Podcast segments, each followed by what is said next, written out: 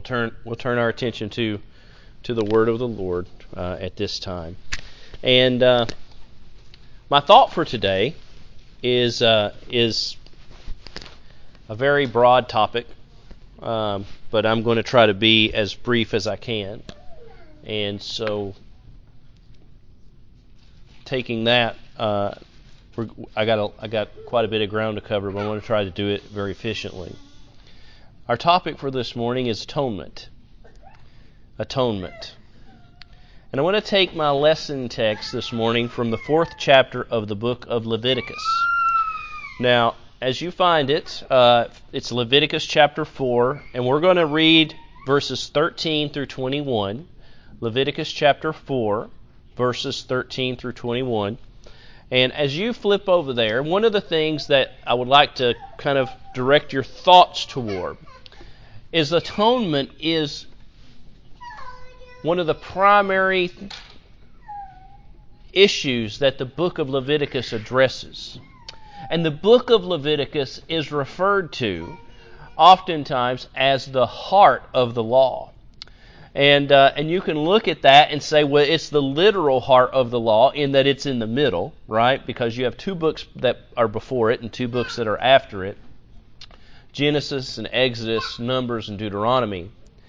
Um, but it's the heart of the law because the, the primary topic that it addresses is the atonement for sin. And if there's one thing that humanity has in common, it's that we're all sinners.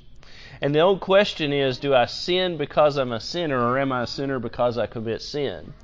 Uh, I think I may have gotten that backwards, but uh, but you're a sin, you're not a you're not a sinner because you commit sin. You you commit sin because you are a sinner. Uh, and there is only one remedy for that sin. Now, when we look back into the law, we see pictures of that atonement, that atoning sacrifice. We're going to look at that picture today. And then we're going to look at the real sacrifice. In other words, we're going to look at the type and we're going to look at the antitype. Uh, and the, of course, the antitype being Jesus. And so Leviticus chapter 4, verse 13, starting in verse 4, 13. And if the whole congregation of Israel sin through ignorance, and the thing be hid from the eyes of the assembly, and they have done somewhat against any of the commandments of the Lord concerning things which should not be done, and are guilty. When the, when the sin which they have sinned against it is known, then the congregation shall offer a young bullock for the sin, and bring him before the tabernacle of the congregation. And the elders of the congregation shall lay their hands upon the head of the bullock before the Lord, and the bullock shall be killed before the Lord. And the priest that is anointed shall bring of the bullock's blood to the tabernacle of the congregation. And the priest shall dip his finger in some of the blood and sprinkle it seven times before the Lord, even before the veil. And he shall put some of the blood upon the horns of the altar which is before the Lord, that is in the tabernacle of the congregation, and shall pour out all the blood at the bottom of the altar of the burnt offering, which is at the door of the tabernacle of the congregation. And he shall take all his fat from him and burn it upon the altar. And he shall do with the bullock as he did with the bullock for a sin offering. So shall he do with this. And I would like to stop and just interject there that when it says just that, that he shall do with the bullock as he did at, with the bullock for the sin offering, that's referring to the priest. The priest that had offered a bullock for his own sin before he could offer this, a, a bullock for the sins of the congregation or the people. And so that's the that's why it is stated such uh, thusly. Uh, and the priest shall make an atonement for them, and it shall be forgiven them. And he shall carry forth the bullock without the camp, and burn him as he burned the first bullock. It is a sin offering for the congregation. And so we're going to stop with that reading right there. And as again, our, our, our thought for today is uh, atonement. And this being the day that we observe the Lord's Supper, this is a memorial service. Uh, Jesus, when he instituted the ordinance of the Lord's Supper, he said, This do in remembrance of me. And so that's what we intend to do here today. We intend to remember the sacrifice that Jesus made there on the cross of Calvary that we would have the opportunity to be saved. And you may be here today, there may be somebody here today who does not know Jesus in the free pardon and forgiveness of sin. We've all been there. We were sinners before we were saved, uh, and uh, and we continue to sin afterward because it lies. That sin does lie in the flesh, uh, but uh, but we're expected to put that sin into subjection and uh, and and make that flesh become subservient to the will of the Spirit. And not just our own, but the indwelling Spirit that takes up residence in us because our body is the temple uh, of the Lord. And, and, so here we see that, uh, starting with this 13th verse, that the whole congregation of Israel is, has sinned. And now you can say, well, how in the world is it to such a place that the whole congregation of Israel has sinned uh, and, and, and such um, and, and sinned in ignorance, as it says here uh, in the scriptures, uh, because they don't know why they've sinned. And the simple answer to that is is because they were taught it.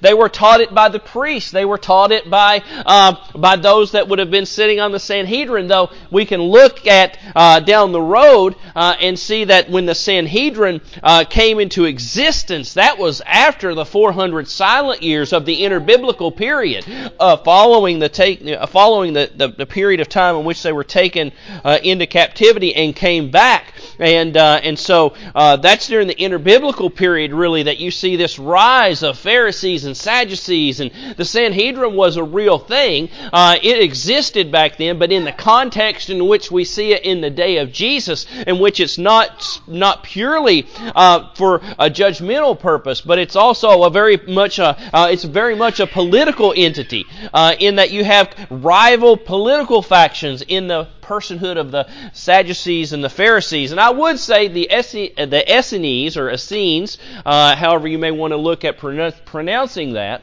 uh, but they had pretty well seg- isolated themselves off in the desert, and so they didn't really play that much of a part as it pertained to the Sanhedrin. Uh, and uh, and so here uh, we see that the whole congregation of Israel has sinned because those that were charged and tasked with teaching the law and teaching the way to approach God had erred in and of themselves. That's the significance of the priest, first and foremost, offering for his sins uh, before uh, before he can even uh, remotely consider offering uh, the sacrifice for the sins of the people. Now, I would like to say this that those sacrifices which they offered back in those days, they, that was only a temporary fix, wasn't it?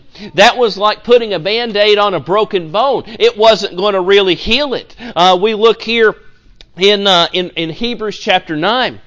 And we read about uh, in, in chapter 9 and verse 13 and 14, For if the blood of bulls and goats and the ashes of an heifer sprinkling the unclean sanctify to the purifying of the, of the flesh, uh, how much more shall the blood of Christ, who through the eternal Spirit offered himself without spot to God, purge your conscience from dead works to serve the living God? We only repent from dead works once, don't we?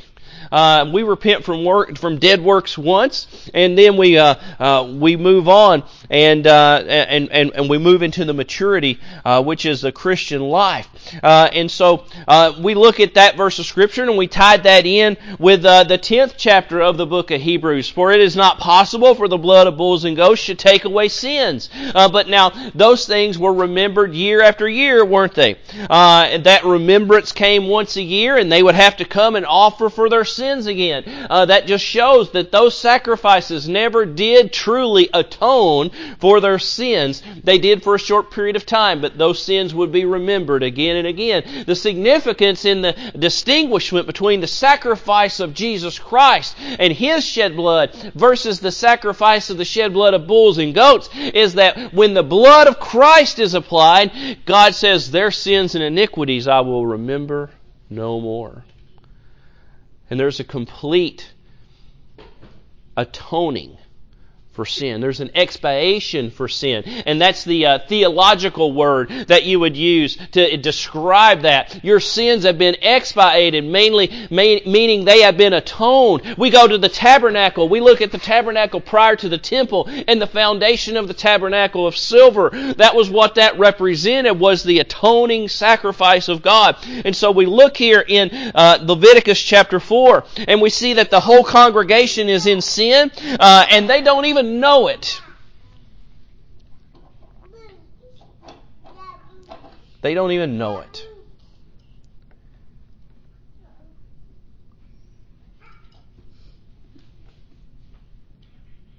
I look around our country today and I see a country that lies in sin. And because there's so many that preach so many different variations of salvation, instead of just salvation through the shed blood of Jesus Christ, there's so many that don't even realize that they're in sin. They believe that their works can save them and that their works have a part, or that their works have a part in their salvation. Uh, they may believe that um, in some other doctrine, uh, such as Calvinism, they may believe that they're eternally damned or that they're eternally saved. Uh, and, and, so there's a lot of different th- differing things, uh, a lot of variances in, just within the realm of Christianity. Uh, and so I look at the, the things that are go- that have gone on there, and uh, and and just it makes me it puzzles me and uh, that we have such divergence on the teaching as it pertains to the atoning sacrifice of Jesus Christ. And so I'm only going to highlight a few things here. So what has to happen is, that uh, is that it's hid from their eyes, and they've done somewhat against the commandment of the Lord concerning the things which should be should not be done. And look at this at the end of that 14th verse or the 13th verse there, God says, "And they're guilty." right? That's what you have to understand. Uh, if you're here today and you haven't been saved by the grace of God, the blood of Jesus hasn't been applied to your heart, that's what you have to understand, is that in front of God, you're guilty, aren't you? Guilty for what? Guilty for sin.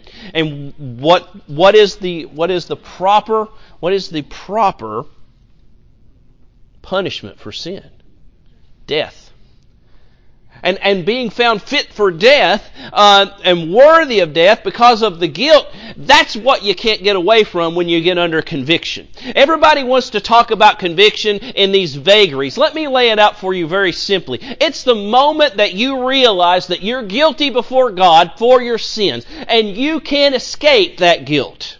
You can run from it. You can try to hide from it. You can do all the things in the world to try to satiate that guilt. But nothing's going to satiate that guilt except that God would bestow upon you mercy and forgiveness. When a criminal is openly guilty before the court, he doesn't appear before the court and try to extol his righteousness, does he? He appears before the court and recognizes his guilt and he throws himself, as the, as the old sayings go, I throw myself on the mercies of the court, implying meaning the judge is the one who has to grant pardon, doesn't he? He has to grant leniency. He has to grant mercy and forgiveness for the things that have happened. And that's what you're seeking here. God says, and are guilty, uh, guilty of sin against God. And so here, when, when they, when that, when the knowledge of that sin comes in, and when the sin which they have sinned against it is known, right? And we should be able to think about this as it pertains to Jesus Christ. When did that knowledge sink in for them? It sank in at the day of Pentecost, didn't it? When Peter stood up in the temple and he began to preach, and they were pricked in their hearts, and they said, uh, uh, and they said, "What is this?" And and and Peter told them that they were guilty for the uh, murder of Jesus Christ, and that He was God in the flesh, uh, among other things. I don't want to go over there and read the whole thing for you, but but Peter re- rehearsed that in their ears, and they asked, "Well, what must we do to be saved?" Uh, and Peter said, "Repent."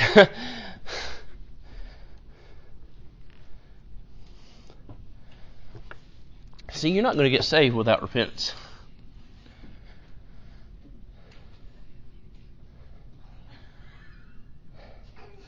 Repent and put your faith in Jesus Christ because He went to the cross and died for your sin. And so we're going to look here. So they have to come to this realization of their sin. That's the job of the Holy Spirit, isn't it? One of the, the very first job of the Holy Spirit is to convince the world. That's what it says in the King James uh, interpretation. But the, in, to convince the world of sin. Where does the, the Holy Spirit convince the world of sin? It's not on a macro level. It's on a micro level, isn't it? It's individually, person to person. God lets you know what your sin is. He lets you know that He knows what your sin is. He lets you know that you're guilty of that sin, and that's why it is a fearful thing to fall in the hands of a living God because you understand that you rightly stand in opposition to God and being as such stand as an enemy to God. And being standing as an enemy to God are worthy of death because of sin. And so here uh, we see this all playing out. And then what do they do? What do they do as a in response to this? Then the congregation or the assembly or the church, whatever whatever word you want to use there, any one of them will fit the fit the text. But then the congregation shall offer a young bullock for their sins. They'll take, they'll go, they'll they'll lay their hands on a bullock, uh, bring him. Uh, well, they'll pick one out. They'll go to him. They'll lay their hands on him. Then they'll slay him. So we're going to look here. And you'll bring him before the tabernacle of the congregation. We're in 14. 15. The elders of the congregation lay their hands upon the head of the bullock. It's very important that it's the elders of the con- congregation. It's the rulers of Israel who lay their hands on it. Uh, now, there's some discrepancy in who that is. I believe it's the rulers of Israel, the rulers of the 12 tribes of Israel. And you may say, well, that's not possible that you'd be able to get all of them in one place. I think if God says you do it, you go do it. Some believe it was three members of the Sanhedrin. Whatever your interpretation of who that is that lays their hands on it, the significance is, is that the nation recognizes the sin that they've committed against God, and they lay their hands on that bullock, uh, and that bullock uh, takes on that sin, uh, and that bullock is slain for that sin. And so we see that. Uh, and in verse, in verse 15, they lay their hands upon the head of the bullock before the Lord, and the bullock shall be killed before the Lord. How they thought that the Messiah was going to come into the world and not suffer death is beyond me. When they know that his job was what's laid out in the atonement for sin.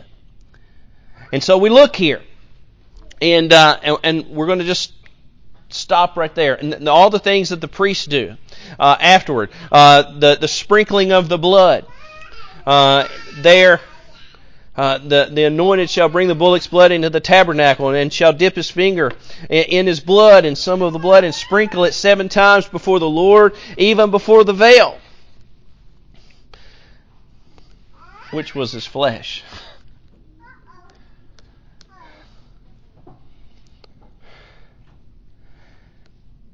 And he'll put it on the horns of the altar that is before the tabernacle of the congregation. And so I want to I want to pause there and I want to go over and I want us to look at the account of the instant when Jesus was laid hands on as a sacrifice. And you say, "Well, Jesus, I don't know about that." I, I, I believe I can. I believe I can show this, and that's what we're going to try to do here. Matthew chapter 26, verses 49 and 50. You don't have to turn over there and read it with me. You already know what it is. Uh, and, and, and forthwith he came to Jesus, meaning Judas, and he said, Hail, Master, and kissed him. And Jesus said unto him, Friend, where art thou come? And then they then came they and laid their hands on him. Now that's how Matthew relays it. And the they that came and laid their hands on him would have been the Romans. It would have been the elders of Israel, right? It would have been the chief priests. It would have been the scribes. It would have been those that were tasked with the responsibility of teaching the people how to approach God.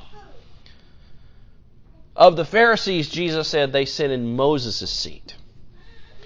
And so we look at this and we see this, and uh, and so Matthew, which is written to the Jews, goes from the the moment Judas uh, points him out. Jesus asks him why he's come, and then they take him. Now, this same thing, Mark, Mark records it the same way. These are the synoptists. Mark says that he comes, uh, and as soon as he was come, he goes straightway to him, meaning Judas, and saith, Master, Master, and he kissed him. And then they laid hands on him and took him. That's in uh, verses 45 and 46 in Luke chapter 40, uh, 22, uh, verses uh, 47 through 50. Uh, but we're only going to touch on the first few here. And while he yet spake, behold, a multitude uh, that he uh, and he that was called Judas, and one of the twelve, went before them, and he drew near unto Jesus to kiss him. But Jesus said unto him, Judas. Betrayest thou the Son of Man with a kiss? And when they went and, and when they which were about him saw what would follow, they said unto him, Lord, shall we smite him with the sword? And of course, that's when Peter draws his sword. And so, Judas, Luke follows, tra- tra- follows the track and line. The same way with Luke follows Mark and Matthew. Have I ever mentioned that I love the book of John? Is anybody familiar with an interlude? an interlude's an episode which gives you details that you didn't, you wouldn't know existed without the details. And so I'll give you an, an, an example here. Uh, and Matthew will Matthew will catch this. Well, and Casey will probably catch this. You know, my Star Wars peeps are going to catch this. And so several years back, there was a movie that came out. It's called Rogue One. The whole point of the movie was to basically fill in the gap between episode 3 and episode 4. How did we get to this place? And that's what that movie's, that whole movie's an interlude. And if you think about it in terms of music, is anybody uh, familiar with the term bridge? What's a bridge? A bridge in Western music is something that stands in contrast to, to, what is actually occurring and something that is in contrast to what we generally would think about something, but it brings it back around to the point that's being made, right? And so here we think about this, and John's going to interject a bridge. He's going to, John's going to present an interlude. Because I want us to point out this. I want to point out this. In the 10th chapter of John, in the 17th and 18th verses, this is when Jesus is teaching the parable about He being the door of the sheep. And that if they were going to be in the flock, they're going to have to enter in through the door of the sheepfold, Jesus being the door. And then he follows that up with saying, Not only am I the door to the sheepfold, but I am the good shepherd of the sheep. And I'm not a hireling. Because the hireling sees trouble, and I'm paraphrasing this, and the hireling runs away because he's only in it for the money. But the good shepherd, he would give his life for the sheep. In the 17th verse of John chapter 10, John says this, uh, John records it as this, Jesus speaking. He says, Therefore doth my Father love me because I lay down my life. Notice how he says that. I lay down my life. And he's going to follow back up on that in the 18th verse. And then he follows it up with this, that I might take it again. And he's going to clarify that in the 18th verse. He says, I lay down my life that I might take it again. And then in verse 18, he says, No man taketh it from me. And so generally the way we think about this happening where Judas shows up with the Roman centurions, with the elders and the chief priests and the scribes, uh, when they show up there to capture Jesus, to lay hands on him, to seize him, right? That's when uh, we generally think of that there was no resistance and nothing happened and that they just took Jesus by force. Does anybody here believe you can take God by force? You can't force God to do anything, can you? He's God. He, he surpasses that. And John gives us an interlude. Or if we want to think about it in, ter- in the context of a song, John takes us to the bridge. And he gives us a detail about the night that Jesus was taken that the synoptists don't give us. And it's a fascinating detail. And so it's in John chapter 18. Judas with his band comes in verse 3. And he says, and this is where John's the one who makes very specific mention of who it is. And having received a band of men and the officers of the chief priests and Pharisees, cometh thither with lanterns and torches and weapons. Judas is leading a mob to Christ, isn't he? I mean, that's the, that's exactly what it is. A mob has come to seize and lay hold on the incarnate God. And so here, Jesus, uh, seeing that and knowing what was going to happen because he's premonition in that he's omniscient, he knows everything that's going to happen, uh, and he can perceive their thoughts. And so Jesus, therefore, knowing all things that should come upon him, went forth and said unto them, Whom seek ye? Very simple question, isn't it? And they answered him, Jesus of Nazareth. And Jesus saith unto them, Me a me. I am. You know there's power in God's name.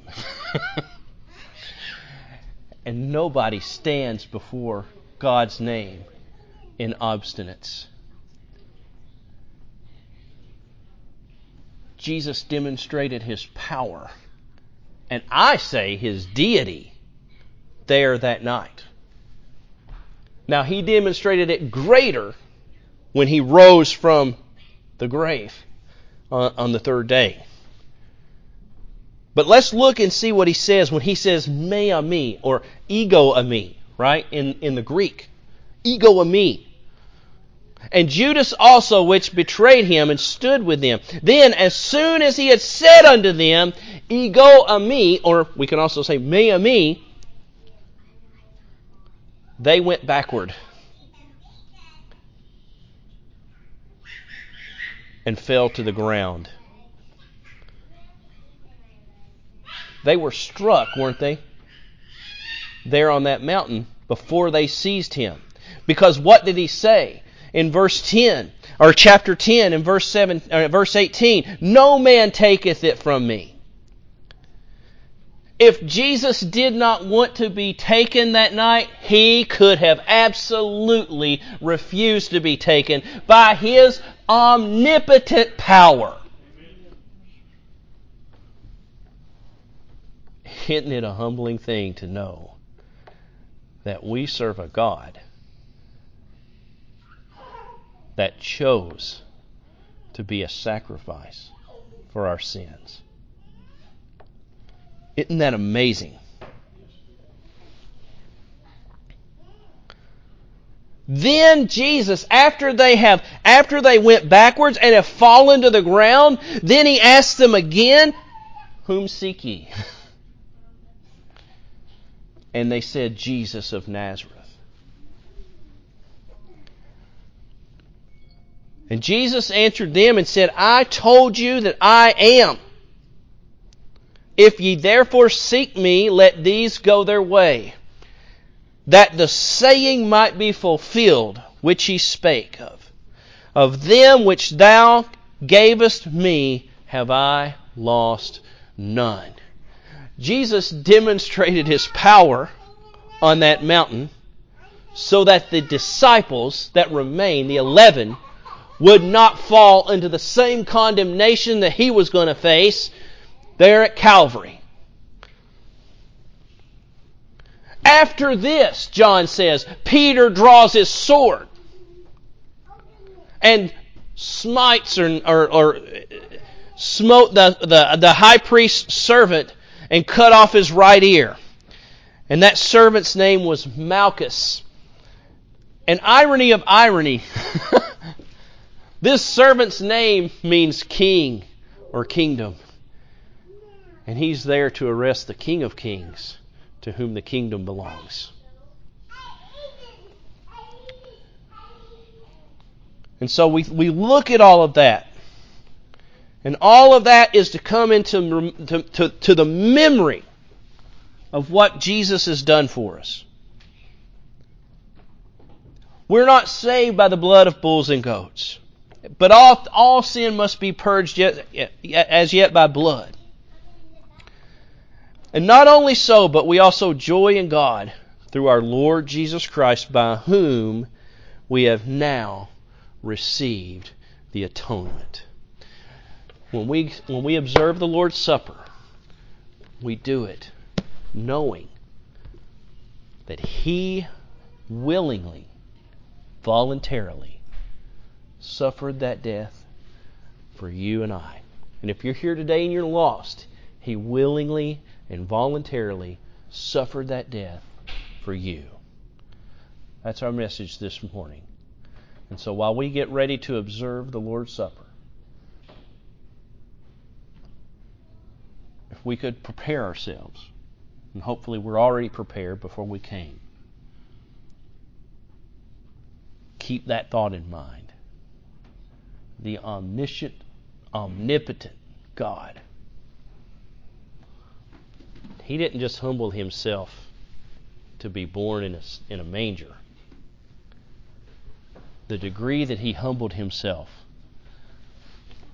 to be sacrificed as an offering for sin far exceeds his birth. So I, am going to ask the deacons if they would at this time to come forward as we prepare to